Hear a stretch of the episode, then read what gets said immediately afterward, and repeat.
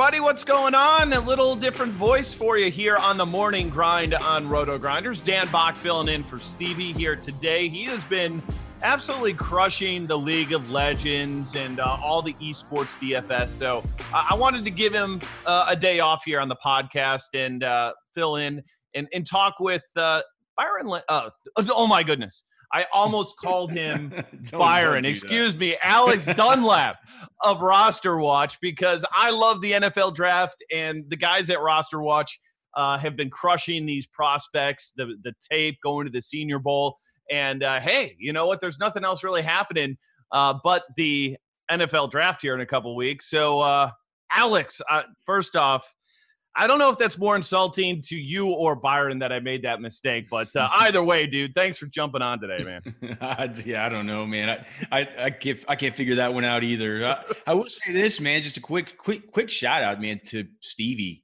Really, just like picking up where everything just left off and hopping in to esports, touting there on the site. I was able to read some of his columns. I've never played League of Legends. I don't ever watch this stuff. But if you just go through and, you know, there's been some articles that he's written where I've just gone through and taken the names he's put in there and thrown them in a hat and thrown together some actual winning lineups. It's crazy, man. That's a versatile guy to be able to hop from sport to sport like that and to be able to give such good advice. So shout out to that guy for sure, man. Yeah, no doubt. Really impressive. And, you know, kudos to him for putting the time in. You know, it's one thing just to kind of haphazardly jump in, but he's literally working, it seems like, more hours now than he was previously because it's that much more difficult to do. Well, you got to figure out what the hell you're talking about. Exactly. You got to figure out what the hell you're talking about. It's like when he talks about NASCAR, he's got a lifetime of shit he can go back and think about, right? It's like whenever this, it's just like, what does this even mean? Like how many flags or how many kills or just crazy. So yeah, big props to that dude. No doubt. All right. NFL draft is literally one of my favorite days. And this year, you know, it's going to be in the spotlight more than ever because there is nothing going on right now. And, you know, I love the betting markets around the NFL draft, but usually you don't get the markets until maybe a week before or even the week of.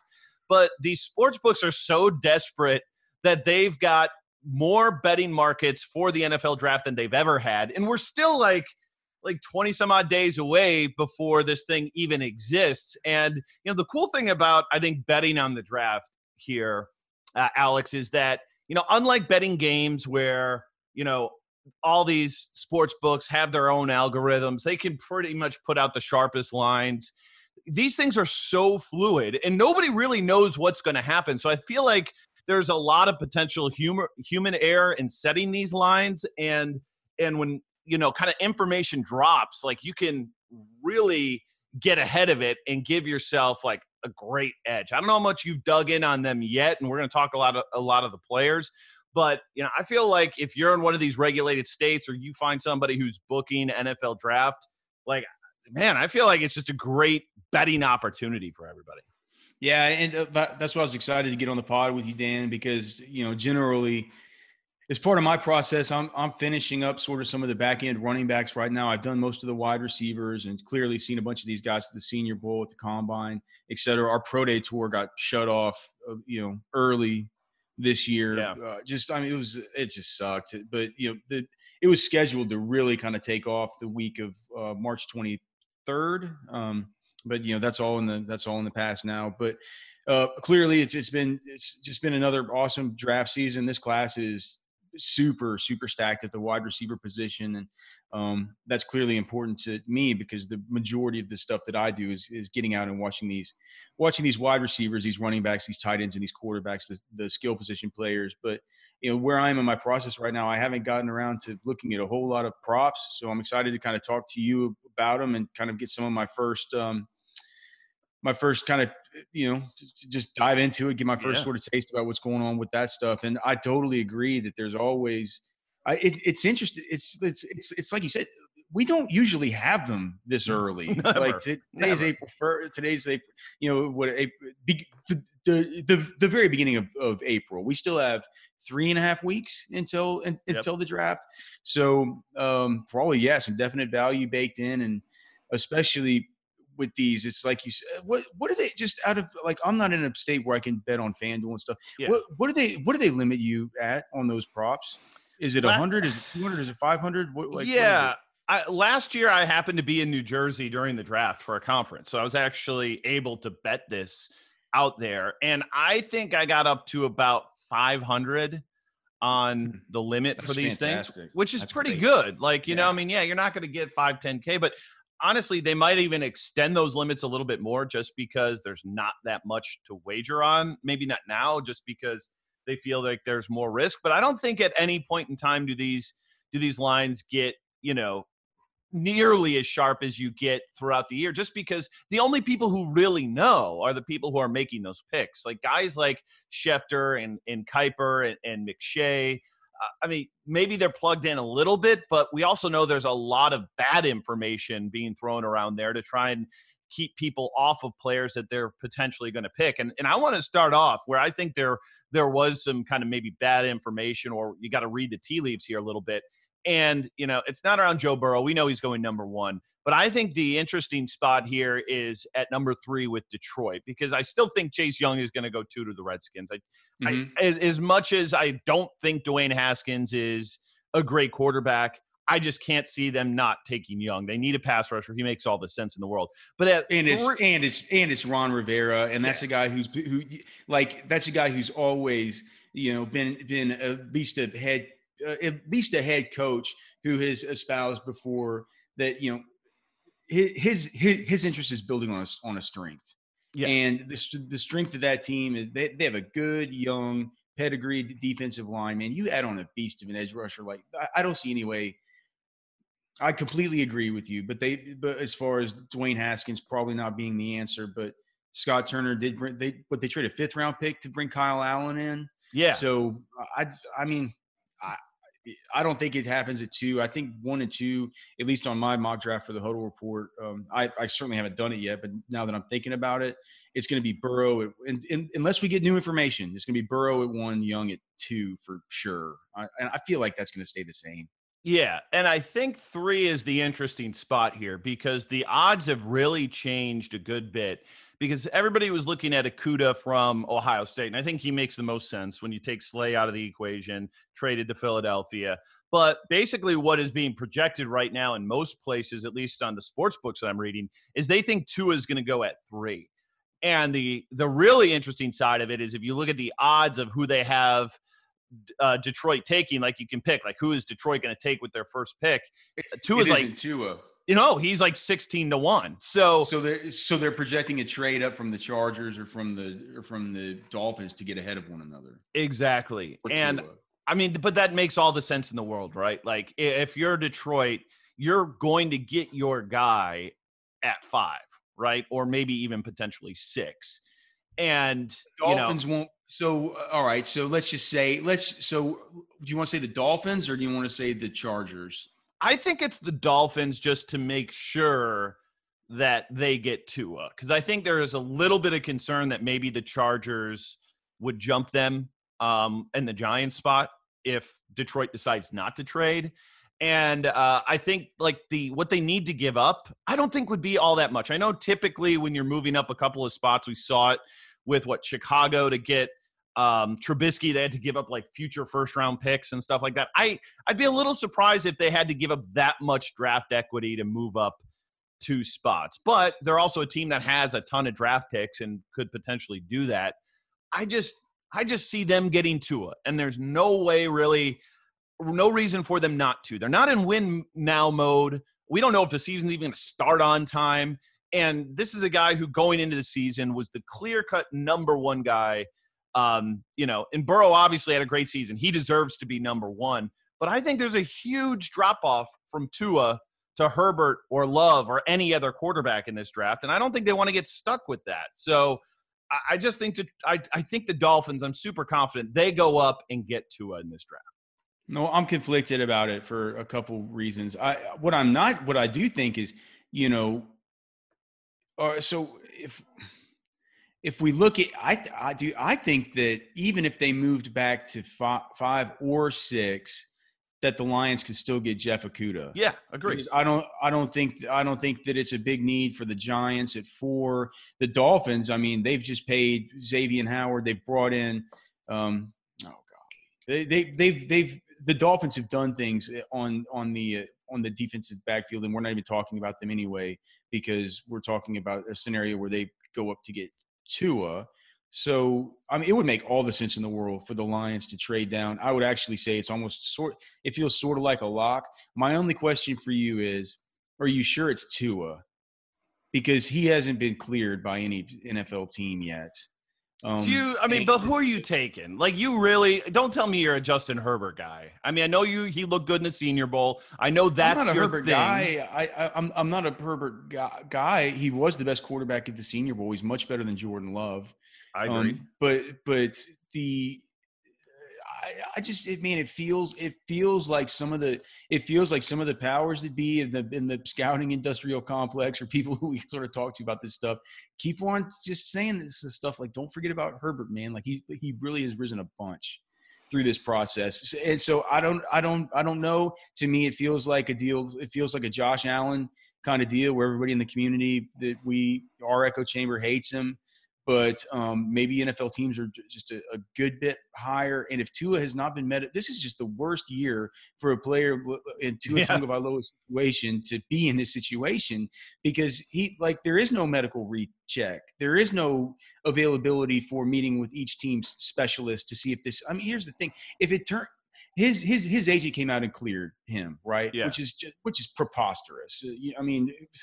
An agent clear. I mean, Dan Back might as well clear him. It's like, what does that even mean, right? Yeah. With that being said, these teams. I mean, we're talking about investing the third pick in the NFL draft on a player that could have an arthritic hip condition for the rest of his life. That could be something that greatly diminishes the ability of his ability to put torque in his throwing motion and to throw the same way.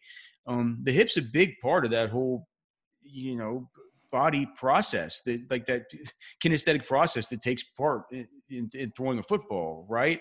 It just seems to me like it was a big time injury. We heard a bunch of, I'm not sure if it was like piped in intel from his agency, whether it was true during the combine that the medical checks coming in on him actually looked good, and the Tua was sort of a winner of the original combine, hopeful for a great recheck. On a day wherever we still don't have Cam Newton signed by an NFL team, simply because they're worried about a shoulder, they're worried about a foot, like all the rest of this stuff. I wonder if teams are just going to be a little bit gun shy about Tua simply because there's not enough information. We don't really have the ability to gather the information right now because this is the situation our country finds itself in. Well, if you think it's Herbert, you can get him at 20-1 on FanDuel to go number 3 overall. Well, don't you think that that's good value? 20-1? I don't. Just in case? Do you think there's no way it happens? Like, you don't think it isn't a 5%er? No, I don't think so. I think it's a better than 5% chance. I do. I think that there's value there. But why would somebody trade up to get him? That's the thing. Is I don't think, unless somehow something comes out on Tua, I don't think any team needs to trade up to number 3 to draft Justin Herbert. If the Dolphins like Herbert, I think they can just stay where they're at. And what about the Chargers? Chargers really going to give up future first-round pick to draft Justin Herbert would be just an absolute disaster. Yeah, Telesco drives a tough bargain. But do you know what? I mean, that's Telesco dealing. That's Telesco dealing with Quinn. I think maybe they could say, like, look, you're still going to get Okudah. The Dolphins aren't going to take him at 5. You're still going to get him. So why not just let us throw in a 2 this year, and we can swap, our 3 for your 5 or something. Like, just a 2, even though it should be. It never is. It's always like a future first round, because the market's been set. Like, the value of even moving up a handful of spots in the first round is like a future first round pick. It's one pick. I mean, we've seen it be one pick. So yeah, I get it. I get it. I don't think it should be that value, but that's what it is. So, but let's get on the Jordan Love. You know, let's talk about him a little bit, because his line right now on like the draft spot is 17.5. But if you look in the latest mock, and I don't know how much you are up to date on this, but the latest mock from McShay actually had him going ahead of Justin Herbert to the Chargers. You know, we follow college football a lot. We follow the Senior Bowl. You were there. You know, Rosterwatch crushes it. I don't think as highly of Jordan Love as a lot of these other people do. I mean, I saw his game against LSU, and given it's one game, but this is against the highest competition he's going to face. The dude did nothing. I mean, absolutely nothing. Looked completely overmatched in that situation. Short sample size, yes, but I'm not really sold on Jordan Love, but a lot of the mocks are moving him way up. What's your thoughts on him? Well, I have the same thoughts on Jordan Love that I had about Drew Lock and Paxton Lynch. I think he's that kind of level of prospect. I think that he has certain. I mean, he has some. There's some things about him that are absolutely, you know, drool worthy from an attribute standpoint. I mean, he has pizza tin hands. I mean, I don't have the numbers pulled up, but his hands must be like literally 10.5, 10 and 5/8 inch. Like he's a big, just monstrous man. You know, physically proportioned well, and he's got a great arm on him. He can push the football all over the field. He's not as, you know, I'm not sure his arm's as big as Herbert's. He's not as accurate as Herbert's. His footwork's nowhere near as good as Justin Herbert's.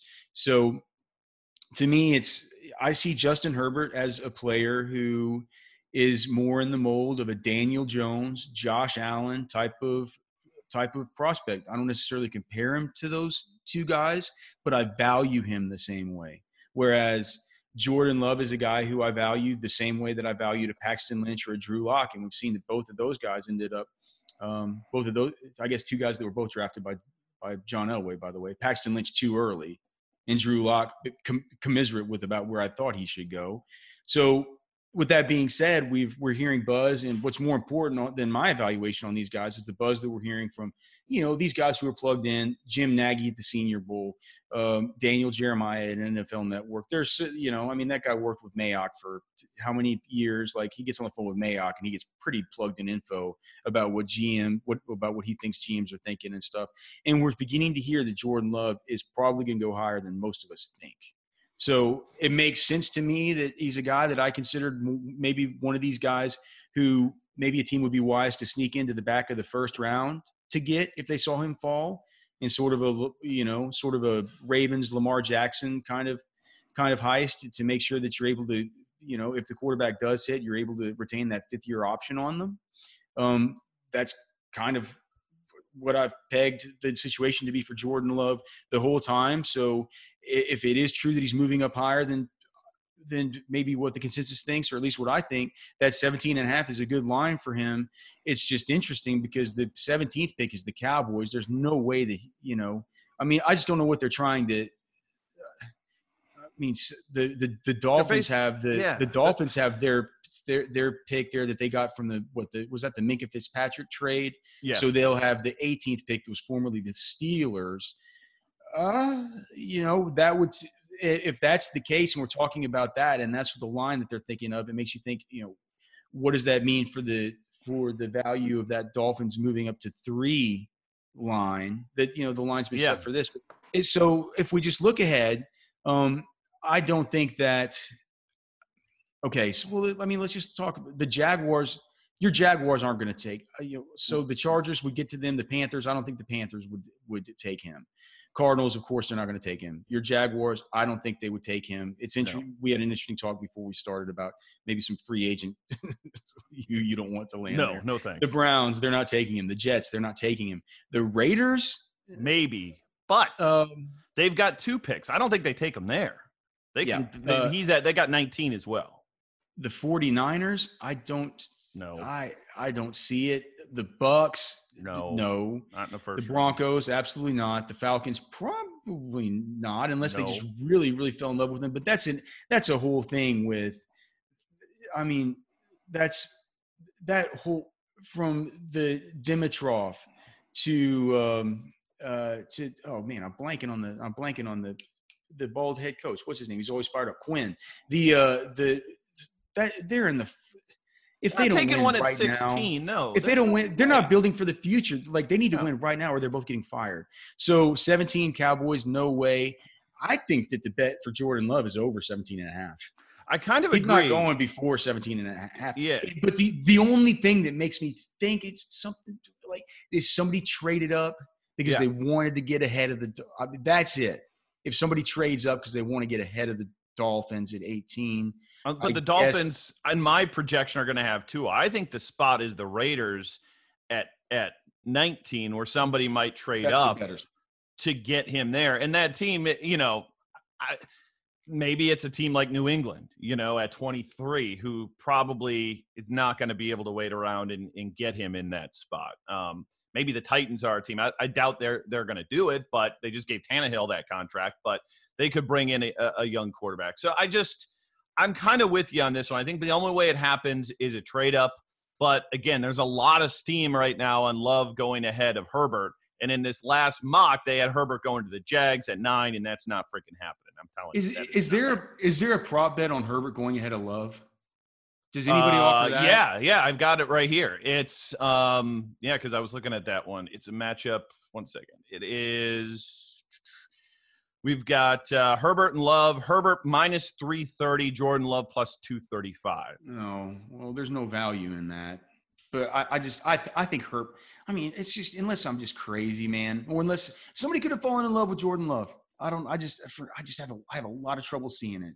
I really have a lot of trouble seeing it. Okay, we got a lot to cover here, but I want to get to another quarterback situation and an easy bet for you guys here because I'm looking, on DraftKings, I love kind of like comping the different websites here. On DraftKings, you can bet the draft order for certain players, like over under. And for Jacob Eason, his number's 47.5. And for,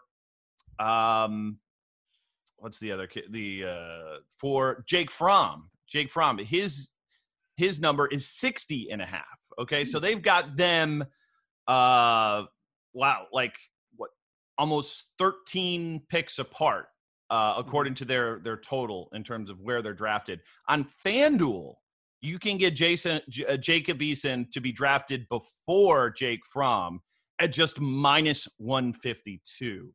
And I think that's a lock here, especially at just minus 152, because Jake Fromm is a guy that, again, I have not been impressed with one bit. His athleticism at the combine was terrible compared to these other players. His production at Georgia around an amazing offensive line was not all that impressive. And Eason's a guy that, you know, former top player coming out of high school. Yes, he went to Georgia and then transferred, but, you know, didn't play in an offense that really kind of showed him off out there in Washington. And he has all the tools in the world. And I think somebody's going to fall in love with Eason over Jake Fromm. I think that's a super easy bet at minus 152. I'd lay that all day long. I mean, I have priors from Fromm when he was a freshman that I have a hard time getting out of my head. With that being said, I mean, I can't. I mean, I have to, like, I think it's foolish to disagree with you, though, Dan. I think from where we are, it's just a better bet. There's something in me that still believes in Jake Fromm. Like, what is it?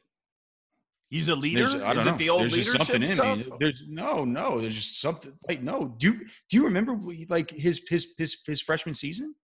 Yeah, I do. Yeah, I just looked at him and I said, all right, well, him and Tua are going to be 1 and 2. Whenever they come out. But why did he regress so much? That's the thing. It's like that's what I'm saying. Like at this point, I can't. There's nothing I can reasonably do except agree with you. I'm saying I don't understand why there's still something inside of me that's still. There are these priors with Fromm that I have that I have trouble getting rid of. But I think the only reasonable thing is that I have to agree with you and think that that's kind of it. I'm not sure it's I think both those are. I think 40, what did you say, 47.5? Doesn't that seem a little bit? Doesn't that seem a little early for? I mean, a little early for either of them. I mean, do people really have Jacob Eason or Jake Fromm on their? I guess we could probably look at a bunch of top 100 big boards that have those guys, but I don't. Do people really have them in their top 50? I think it's just so deep. I mean, it's the thing about the quarterback position, and it's always going to be the premium. People are always going to feel like they have to move up. But boy, 47. I wasn't expecting to hear that. Well, I figure we'll both be guys that we'd be talking about definite day two probably, but maybe a little bit later in day two. Yeah, and one place you can do some over/under bets on for fantasy is Prize Picks. And they actually have Fromm at 49.5 as their number. And again, DraftKings had it in the 60s. So I definitely roll the over if you want to play it over there. I think that one's a good wager. Okay, last quarterback, then we're going to move on. Jalen Hurts, what do you think happens with him? What did you see from him at the Combine? I think he went to the Senior Bowl, yeah, because he had Alabama and Oklahoma on that helmet. They've got his number at 69.5, and you can also wager on, They don't think that's the most cockamamie. They don't think Hurts is going to go before Fromm or Eason. Hurts is going to go before them. I mean, you can get them in round 2 at plus 160, round 3 at plus 100, round 4 at plus 370, and 13-1 to go in round 1. I don't think he's going round 1. No, but I think he'll go round 2. If you just see. Here's the thing about Jalen. I mean, and I've been following him since he was in Channel View High School. I was right down here in Texas, playing for his dad, Coach Hurts. He's a guy who is basically at every stop. He's surprised me with the fact that he's been able to do what he's done. I didn't think he got that offer to Alabama. I couldn't believe it. He goes there. He's actually really – it takes a kid like Tua to come in there and kind of take that thing off the rails. I said whenever he went to Oklahoma and people were just like, hey, he's going to be in Lincoln Riley's system. He's going to pick up where Kyler Murray left off. I just said, you guys are – like, if you think that it's just Baker Mayfield, Kyler Murray, Jalen Hurts comes in and does the same stuff, like, you got another thing coming, man. Like, this isn't – he's not that kind of player. He comes in, he didn't win the Heisman Trophy, but he was, a great player. Incredible numbers. I mean, he was a really good player too, like really good. And he gets to the Senior Bowl and you see maybe he's a little bit – because, Jalen, the way that he ran and – I know that you watch a lot of college football, but he was a lot less Lamar Jackson and a lot more like Sam Ehlinger with his running style, more of a battering kind of running style. And so he gets to the Senior Bowl and he feels like he looks a little bit smaller than I figured. He kind of grown or got a little bit bigger through the time that I hadn't seen him since high school, but I got to see him at the Senior Bowl and talk to him, and he wasn't quite as big as he sometimes looked during the actual season in 2019, but through the course of the week got better and better every day. And just from the Combine, what we heard is absolutely smashed his interviews, and it makes a ton of sense when you look at – I forgot who he did that chalk talk session with. Was it Mariucci? I would encourage just anybody who hasn't seen it, go watch the Jalen Hurts chalk talk with Coach Steve Mariucci that was on ESPN. I guess I don't even know where Mariucci works. NFL Network, ESPN, whatever. NFL. But if you go watch that, it's the best whiteboard session I've ever seen, and I've seen a ton of those things. If that's the way that he conducted himself in interviews with every teams, like teams are gonna. I think he's gonna go in the second round. I think he'll go before Fromm or Eason. So if he's being priced in to go.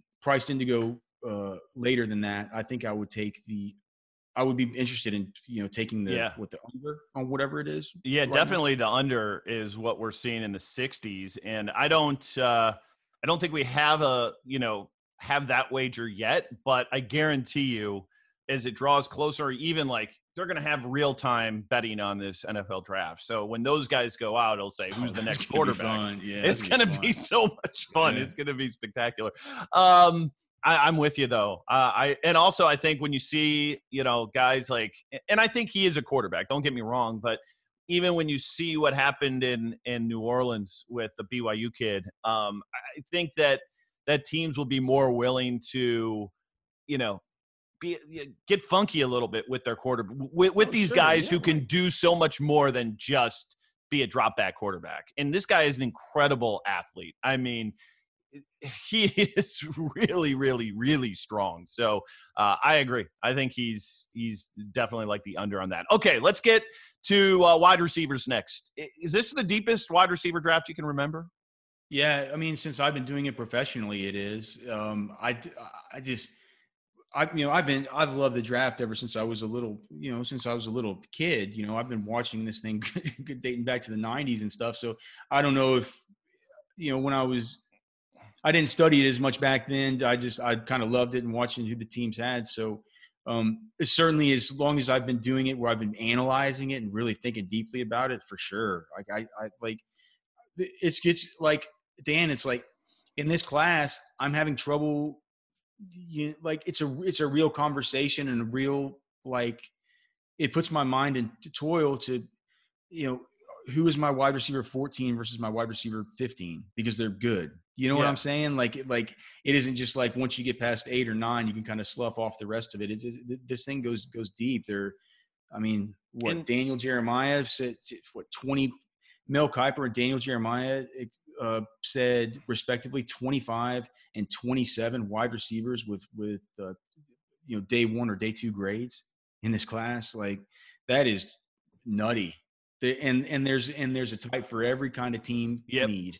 And that's what I love even on the high end of this draft is you've got so many different types of wide receiver. You've kind of got an all-around guy in Jerry Jeudy. You've got Ruggs with just incredible speed and athleticism. You've got T. Higgins, who's kind of got that size. And then, Lamb and Jefferson are the other kind of big names out there. But it's crazy because Kiper had 7 wide receivers in his first round. And then if you looked over at McShay's latest, he had 6. But he also had a couple different guys enter the first round. He had Ayuk from Arizona State end up making the first round. So, it's just kind of crazy that there's so many guys that are going to make an impact. I think in fantasy perspective, it's going to be fun for your dynasty drafts because there's so many good players out there. But, in terms of this draft here, I'm looking right now at the odds. The top wide receiver taken, we've got Jeudy at -110, CeeDee Lamb at +150, Henry Ruggs at +275, and then all the way down to Justin Jefferson at +6,600. So +6,600 on Jefferson going first, the first wide receiver taken.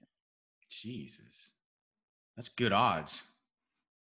It is, but do you think that he would? No, exactly. Do I think it's one? And golly, plus 6,600 is long.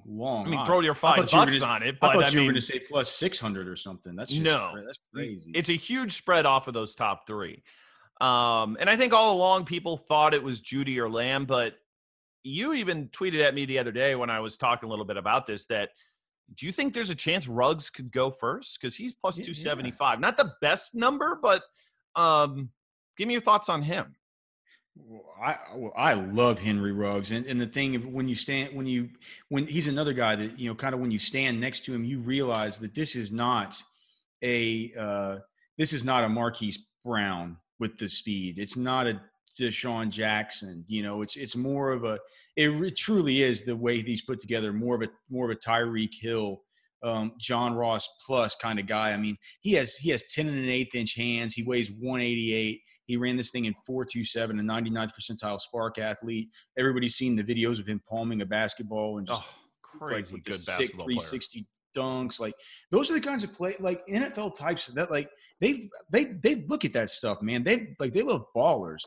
And whenever you talk to people close to the Alabama program, I'm so tilted I didn't get out there to pro day to be able to talk to more of them. But they said, without a doubt, in that wide receiver room that has good players. Jerry Jeudy's everybody knows about him, but people don't talk as much. Dan, you play college DFS. You could go out and scream to the rooftops about Devonta and Waddle and like yep. Whenever you see that and you just hear from everybody that Henry Ruggs, even though people who look at College Dominator are not going to – I mean, only 40% of or only 14% of team receptions last year, 17% receiving yards, 14% receiving touchdowns. They still say he's the alpha in the room. He's the one. He's the big dog. He's the alpha. We've seen Nick Saban within those offenses at Alabama. Sometimes his best players are players that he doesn't utilize as much as the others in specific ways that we'd like to think to generate production. We saw it out of Josh Jacobs. Everybody that says, "Well, what if Josh Jacobs is so good? Why did Saban play Damian Williams ahead of him so much? We should have Damian Williams ranked higher." And you're like, well, you don't get it. And you don't listen to what Saban has to say about we need to keep Josh Jacobs fresh and what he does for the offense when he's in there. And we need to make sure he's okay for the end of the season. And he's definitely the leader and the alpha in that room. Those are the same things you sort of hear about Henry Ruggs. And I know that NFL teams and NFL types listen to that kind of thing, especially when it comes from a guy like Saban. Jim Nagy down at the Senior Bowl. That thing takes place in Mobile, Alabama, which is very close by to Tuscaloosa. So he's clearly plugged into the program. The old Senior Bowl director, Phil Savage, actually does the color for the Alabama football. There's just lots. Yeah. There's lots. Well, right. He's with the Jets now under Joe Douglas. But the fact is that the Senior Bowl is pretty tied in with the Alabama program. And so Jim Nagy, he's been saying the whole time that Henry Ruggs is like, don't let anybody tell you that Henry Ruggs is not wide receiver one in this class. You're going to hear it from a bunch of analysts, and you're going to hear from a bunch of mock drafts. You're going to hear about Judy. You're going to hear about all this stuff. But look, don't listen to the noise. Henry Ruggs, clear wide receiver one. And he even tweeted about it again and doubled down after he ran his 4.27 at the combine.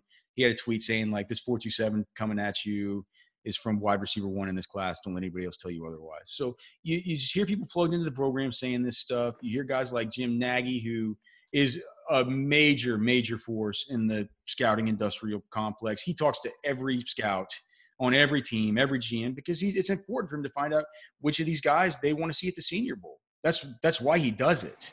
So that guy is a great follow for NFL draft intel, just simply because of who he talks to. And so, take those things into consideration. I think it makes sense to just, take a flyer on Ruggs. Who knows? The ghost of Al Davis could pop up and make the Raiders take him with their first pick. And that's where I think actually like a pretty safe bet is the over-under number on him is 14.5. And I love it because I think 11, 12, 13 are pretty much all going wide receiver there, or have a chance to go wide receiver. With so Jets, that's Jets, Raiders, Niners. Yeah, absolutely. Yeah, sure. And after that, obviously Tampa's not taking a wide receiver. And I actually think he does fit well with the Broncos. I think if he falls to Denver at 15, he's definitely going to go there because he is a perfect kind of complement to the type of wide receiver Sutton is, who's more of a big body type of guy. He's, just gives them the speed that they need. But I think, especially with Emmanuel Sanders. That. I think I would hate it for fantasy, but for real football, I would love – that would be – I would feel sick about Ruggs to the Broncos. Yeah, but with Sanders gone and the Raiders having nobody out there and the Jets needing playmakers, Breshad Perriman, whatever. If they didn't pick him up, I would say lock and load a wide receiver at 11. But I just think, I think that Ruggs under 14.5 looks like a pretty good number. Judy Lamb, again, they're kind of those are the three guys that are, seem to be that tier above. I don't really have a strong feeling on either of these two. In terms of like which one is better or going to be drafted higher. Again, I think they kind of get slotted in this 11, 12, 13 spot. But let's go about some more longer shots, because I think the interesting thing is there's actually some value to be had, later in the draft, because I think there's a lot of teams that can use wide receivers. You look at Minnesota, they absolutely, I think they've got to take a wide receiver in round one. I really do. After you trade Diggs away. What is their pick? They have pick they have 22. They're 22. But you're going to get a really good player at 22. Eagles at 21. A lot of talk with Justin Jefferson out there. Again, the Raiders back at 19. Man, I mean, in Minnesota actually has two first-round picks. They're at 22 and 25. So they got that Buffalo pick. Talk about some of these guys at the end of round one that's standing out to you. Some of the players who are projected. Yeah, I mean, do you like – is T. Higgins a guy that, you know, that you love?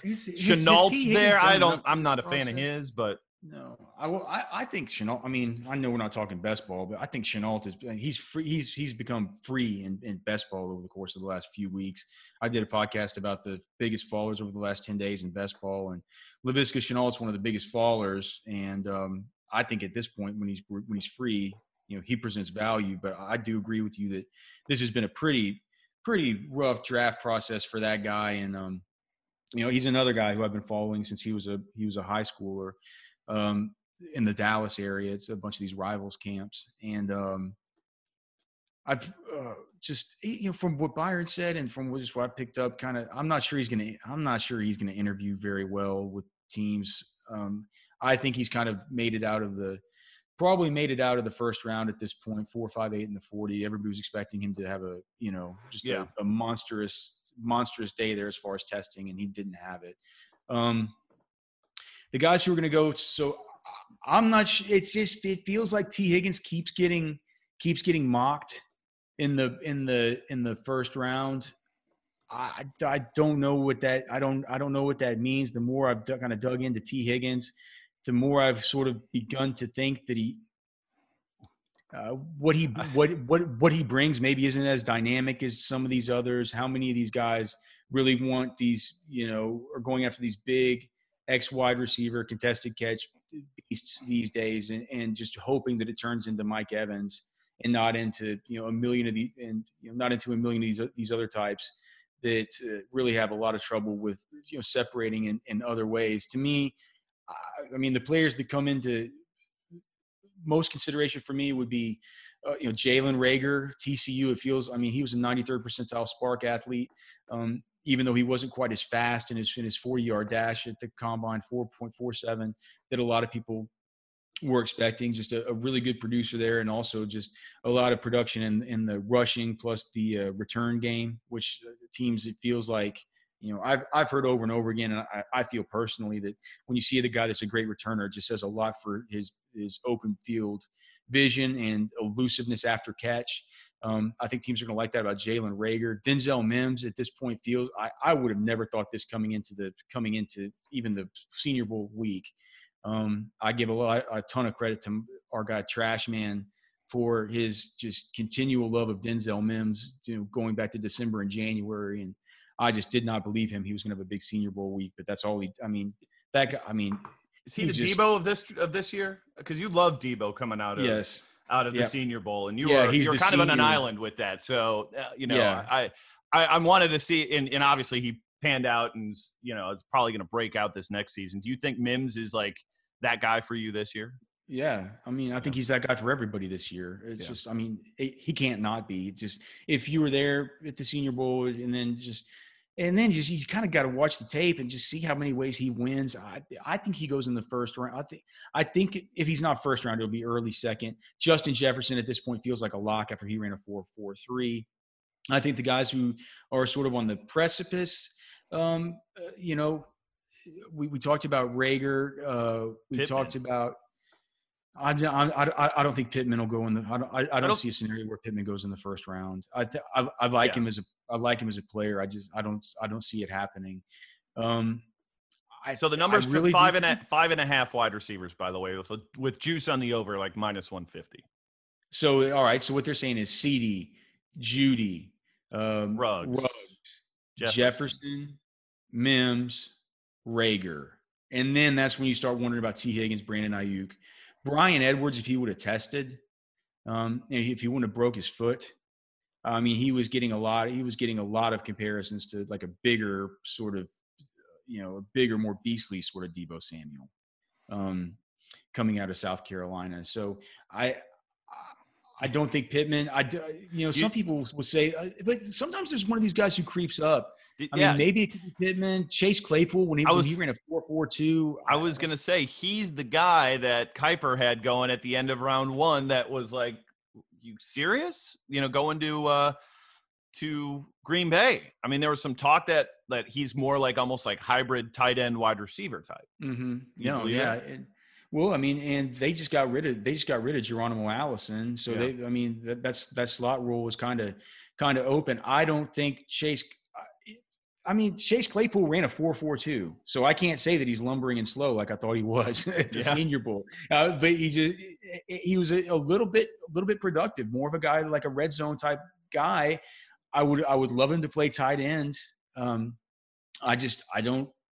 To me, it feels like I've sort of been a little bit wrong about Chase Claypool from the start. I thought he was going to have a bigger week at the Senior Bowl coming in. I know our guy Siege, who's a big Notre Dame fan, had told me like you're going to love his ball skills and all this stuff. I can't wait to hear what you think about him. And I told him like, yeah, I feel like, you know, it was just a week wherever you did have Denzel Mims there was just absolutely blowing things up. There were other guys that had big weeks down there who, you know, probably aren't as highly touted, like the KJ Hills and the Van Jeffersons, these types of players.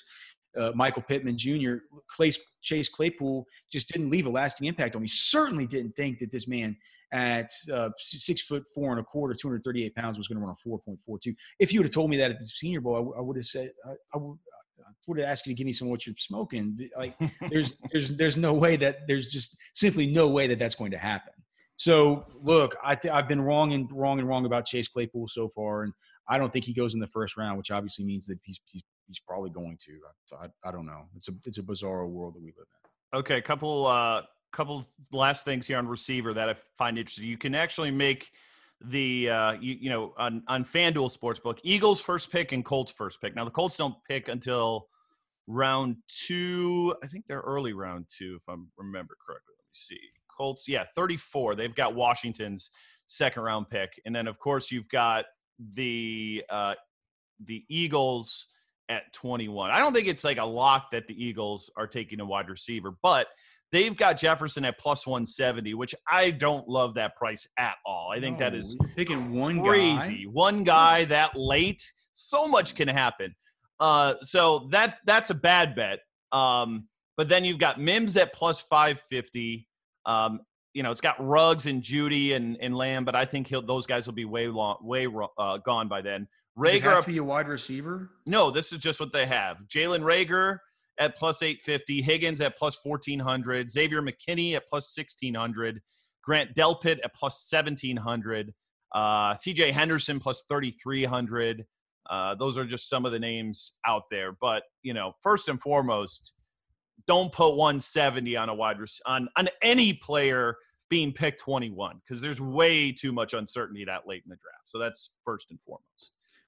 What did the Alabama kid? What is? I already forgot his name. Ruggs. What's that? No, McKinney. Xavier McKinney at 16-1, and then they got Patrick Queen as well, who is in the latest at 17-1. I mean they have linebacker, safety, and corner needs. So the guy you said. Or McKinney, I believe, was a corner. Who did you say? Did you say C.J. Henderson? C.J. Henderson as well, yes. Kid out of Florida. Do you really think that they're going to take – do you think that they've just given up on J.J. Ortega-Whiteside?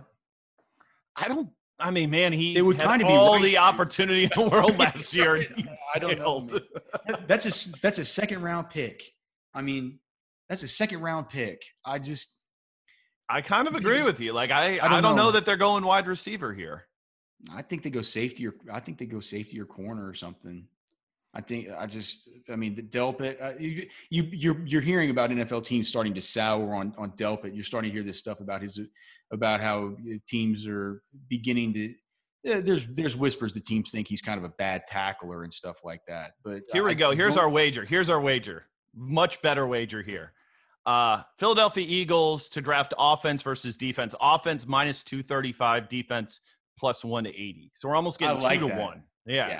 I like that. I mean, just for what the hell, just to fade the idea that it's definitely going to be a wideout because the draft always surprises us. Yeah.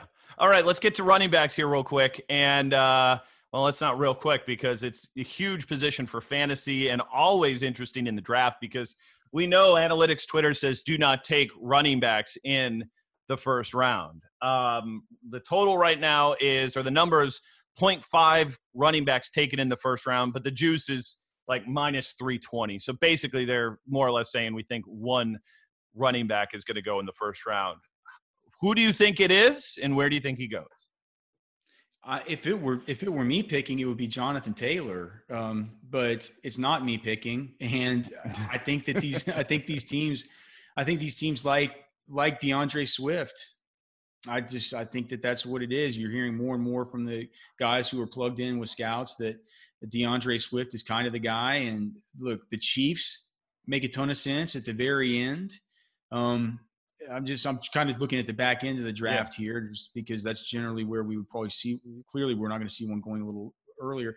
What do the Titans do? You know, what if the Titans decided they wanted to pick Jonathan Taylor? And, could easily happen.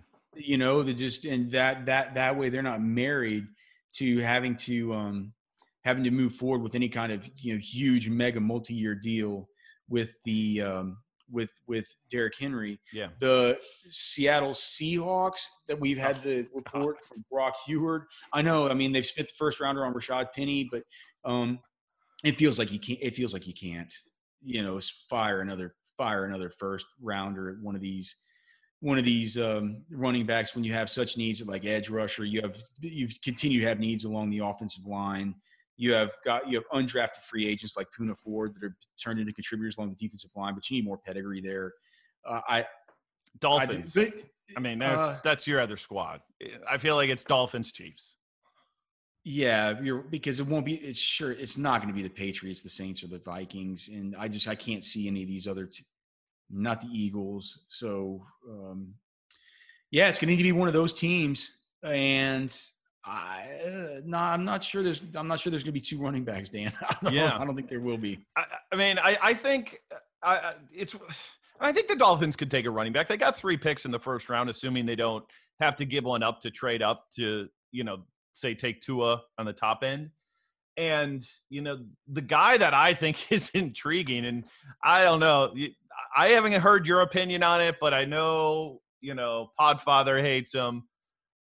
Why the hate on J.K. Dobbins? I mean, this guy. Oh, I don't hate J.K. I love J.K. Dobbins. I think he could easily be the top running back in this draft. He's plus 800 to be the first guy to go. And I'll tell you what, what he did versus tough competition last year was incredible. All year long against the top defenses in that Big Ten, Wisconsin multiple occasions, Michigan, Michigan State, even against Clemson there with literally one leg.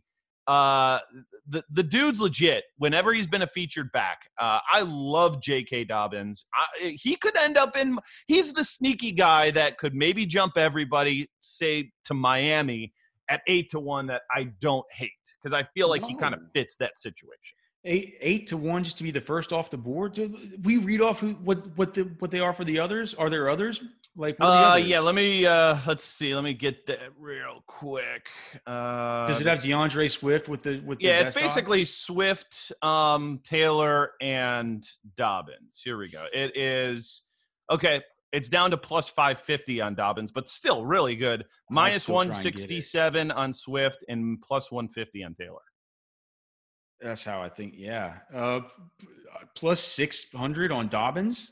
About plus 550 on DraftKings, but it might be more on FanDuel. That's the kind of thing where it feels like that doesn't seem commensurate with the chances of that happening. Like, are you telling me that you don't think there's one team out there that could fall in love with J.K. Dobbins' skill set over DeAndre Swift or Jonathan Taylor? Dobbins plus 800 on FanDuel. So I was right on that. That's just crazy. I mean, I'd love to throw a little bit of something down on that, just as a, you know, not something I think I necessarily think is going to win, but I mean, dude, it's a better than a 12.5% chance. I mean, Swift to me, okay, he's another guy that I think really regressed his senior year behind arguably the best offensive line in college football in Georgia. That line was stacked, and I can't really figure out what happened. I mean, I don't know. Like, yes, he kind of fits the pass-catching mold. Like, maybe he gives you a little bit more upside for fantasy from that perspective. And Taylor on the flip side, I love Taylor too. Like, I think he's going to be really good. But honestly, I think Swift is third on the pecking order for me. But, again, I'm not a GM. For me, look, I love J.K. Dobbins. I think he has an all-around skill set. I mean, he on a good Ohio State team, this guy was responsible for he ran for 2,250. He had 2,250 total yards last year. I mean, he can catch. He caught 23 balls. He was responsible for over a quarter of the team's total offensive touchdowns. Like, I mean, he's a baller and an absolute G. And for people to, I mean, he's another guy. I say it, like, a bunch of these players come from Texas. Like, that guy's from literally just down the road over in Bastrop. Just seeing him as a recruit and just seeing him as a high school player on the field with these other, it's like, which one of these is not like the other? He's just one of these guys you say one day he's going to be good in the NFL, and he's been good in college. It's just like, and he should have been better if not for frickin' Mike Weber getting a bunch of carries, you know, a couple seasons ago. Like, remember that ridiculous timeshare between Mike Weber and J.K. Dobbins that literally made no sense whatsoever. And then when Weber got hurt, Dobbins just, whenever he got 25 carries, just ran for like 200 yards and 3 touchdowns. Like, it's just, I'm still tilting over that because I never really understood it. And, like, you talk about Dobbins as a high school athlete, like, he tests, you know, he didn't test out that much at the combine because he was still banged up a little bit from the injury, but coming out of high school, this guy just blew everybody out of the water in athleticism testing, like, by far. And I know that's years ago. Like, you look at that stuff from the opening, and I don't have it pulled up, but I do remember his Spark score from that. Like, he tweeted out a picture of it. It was some wild. Okay, other running backs to talk about, because, you know, again, we'll be interested in fantasy for them. I don't know if we'll see many in go, you know, very high in the draft, but thoughts on, like, Cam Akers? Like, I think he was in the I think he and Edwards-Helaire were projected in the second round in the last McShay mock. I love Cam Akers. He kind of reminds me of a beast mode, the way that he's able to create on his own, and just right around that same, like, he just looks a lot like Marshawn Lynch to me.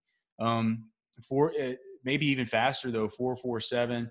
As far as his athleticism, he doesn't really have the I'd say he's definitely got the requisite lateral agility. I think what his Spark score from what he did, 54th percentile athlete. Here's the thing, he's young too. He doesn't turn 21 until June 22nd. Of this year. So a young player played behind one of the worst offensive lines anybody has ever seen last year at Florida State. We talked about, you know, J.K. Dobbins accounting for 26% of his team's offensive touchdowns. Cam Akers, within the context of his offense, was responsible for 38, almost 40% of his team's offensive touchdowns. I mean, he's a guy who we also saw catch, you know, 30 balls last year, and a guy that was a complete workhorse. Cam Akers is a stud. He has the size, the speed, and just this. I guess analytics guys are going to like him because of his dominator, his college production, et cetera, et cetera. I think that people are also starting to understand the context of the bad offensive line, and just, you know, the way that he was able to create on his own is something that was special. And I love Cam Akers. I think that he's probably not thought of in the dynasty and fantasy community maybe quite as highly as NFL teams might think of him. And I think he's going to be one of the first, after those first three that we talked about. I don't like him more than Dobbins, Swift, or Taylor, but I do like him at 4. And better than Edwards-Helaire, I think. Yes. I have him above Edwards-Helaire. Have him above the AJ Dobbinses, or the AJ Dillons, and the like Zach Moss and guys like this. I think that's a little bit of a tough question, but it's one that I've settled on a while. You know, I got done with my evaluations, and that's sort of the way I see it, even though I do think Clyde's a really interesting guy. You get Clyde Edwards-Helaire in like a Andy Reid system or something. Yeah. That turns into what everybody hoped that Darwin Thompson would be last year. I'm a little bit nervous on that situation just because of, God, he had so much good talent around him. You know, I mean, he really busted out when you had, you know, Jamar Chase, if not for Trevor Lawrence, would be probably the number one pick in next year's draft. Like, I can't tell you how good Jamar Chase is. Like, just sick good. How good that guy is. Yeah, then you've got Burrow. Then you've got Jefferson. I mean, they were like Moss's kid playing tight end. They're just loaded, and I think that helped his cause a lot here. So I'm not saying like he's a bust, but man, I feel like I'm less confident that he's suddenly going to be coming into the NFL as an impact player as much as, you know, those other four guys that we talked about. The one thing to remember about Clyde, and I'll just say this, is that Joe Burrow was asked who the best player he's ever played with was. And you got to remember, Joe Burrow was at Ohio State among just a ton of elite guys. And then he's been at LSU among these other – and this, he just said, no question, Clyde Edwards is really the best ball player that I've ever played with. So just something to keep in mind. Alex, we got to get out of here, man. Awesome. I love talking draft, man. You know what? When the draft happens, I don't know what you're doing. I don't know if you've got a SiriusXM assignment, but if you don't, we might just do like a live betting stream, you know, while the draft's happening, because too much fun, man. That's just too much fun. That would be awesome, brother. Always. I love the draft more than anything, and always love catching up with you and talking some of this some of this degenerate action. And there should be plenty of that. Awesome. He is Alex Dunlap. You can find him Rosterwatch. If you haven't, you know, been on this face of the earth, you should know Rosterwatch, rosterwatch.com, also SiriusXM. Subscribe over there. Those guys do an amazing job in terms of all their fantasy coverage, and I've said it before, I'll say it again. These guys hustle more than pretty much anybody in the industry. What I mean by that, they put in the time to travel, to talk to teams, talk to players, and it's things that a lot of other fantasy companies don't do. So I give them mucho respect for that hustle. So check them out, rosterwatch.com. I'm Dan Back. Before we, of course, get out, I gotta do a read here. You know what I gotta do a read for? This is about the best read I think anybody could ask for, because I get to talk about beer. I don't know about you, Alex, but after a day with the kids at home, you know, doing their home learning, there's nothing better than chilling with a mountain cold made to chill Coors Light. Coors Light's brewed in a 3-step cold process, cold lagered, cold filtered, and cold packaged. So it's actually made to chill. The mountains on Coors Light actually activated on the bottle and cans. They turn blue when they're chilled. So when you need to chill at the end of the day, and we all do, especially if you have kids at home, do it with some Coors Light. Born in the Rocky Mountains of Colorado, 1978, Coors Light is refreshing, crisp, and only, get this, 102 calories. So that's what Coors Light is, the one to choose when you need a moment to chill. So you want to reset? Reach for the beer that's made to chill. You can have Coors Light delivered by going to getcoorslight.com and finding local delivery options near you. Remember, please, if you need to, and make sure you celebrate responsibly. And Coors Brewing Company, Golden, Colorado, as well. So check them out, Coors Light. For Alex, I am Dan. Thanks for checking us out on The Morning Grind. Stevie will be back tomorrow with more great esports, I'm sure, here. But till then, have a great day, and we'll see you.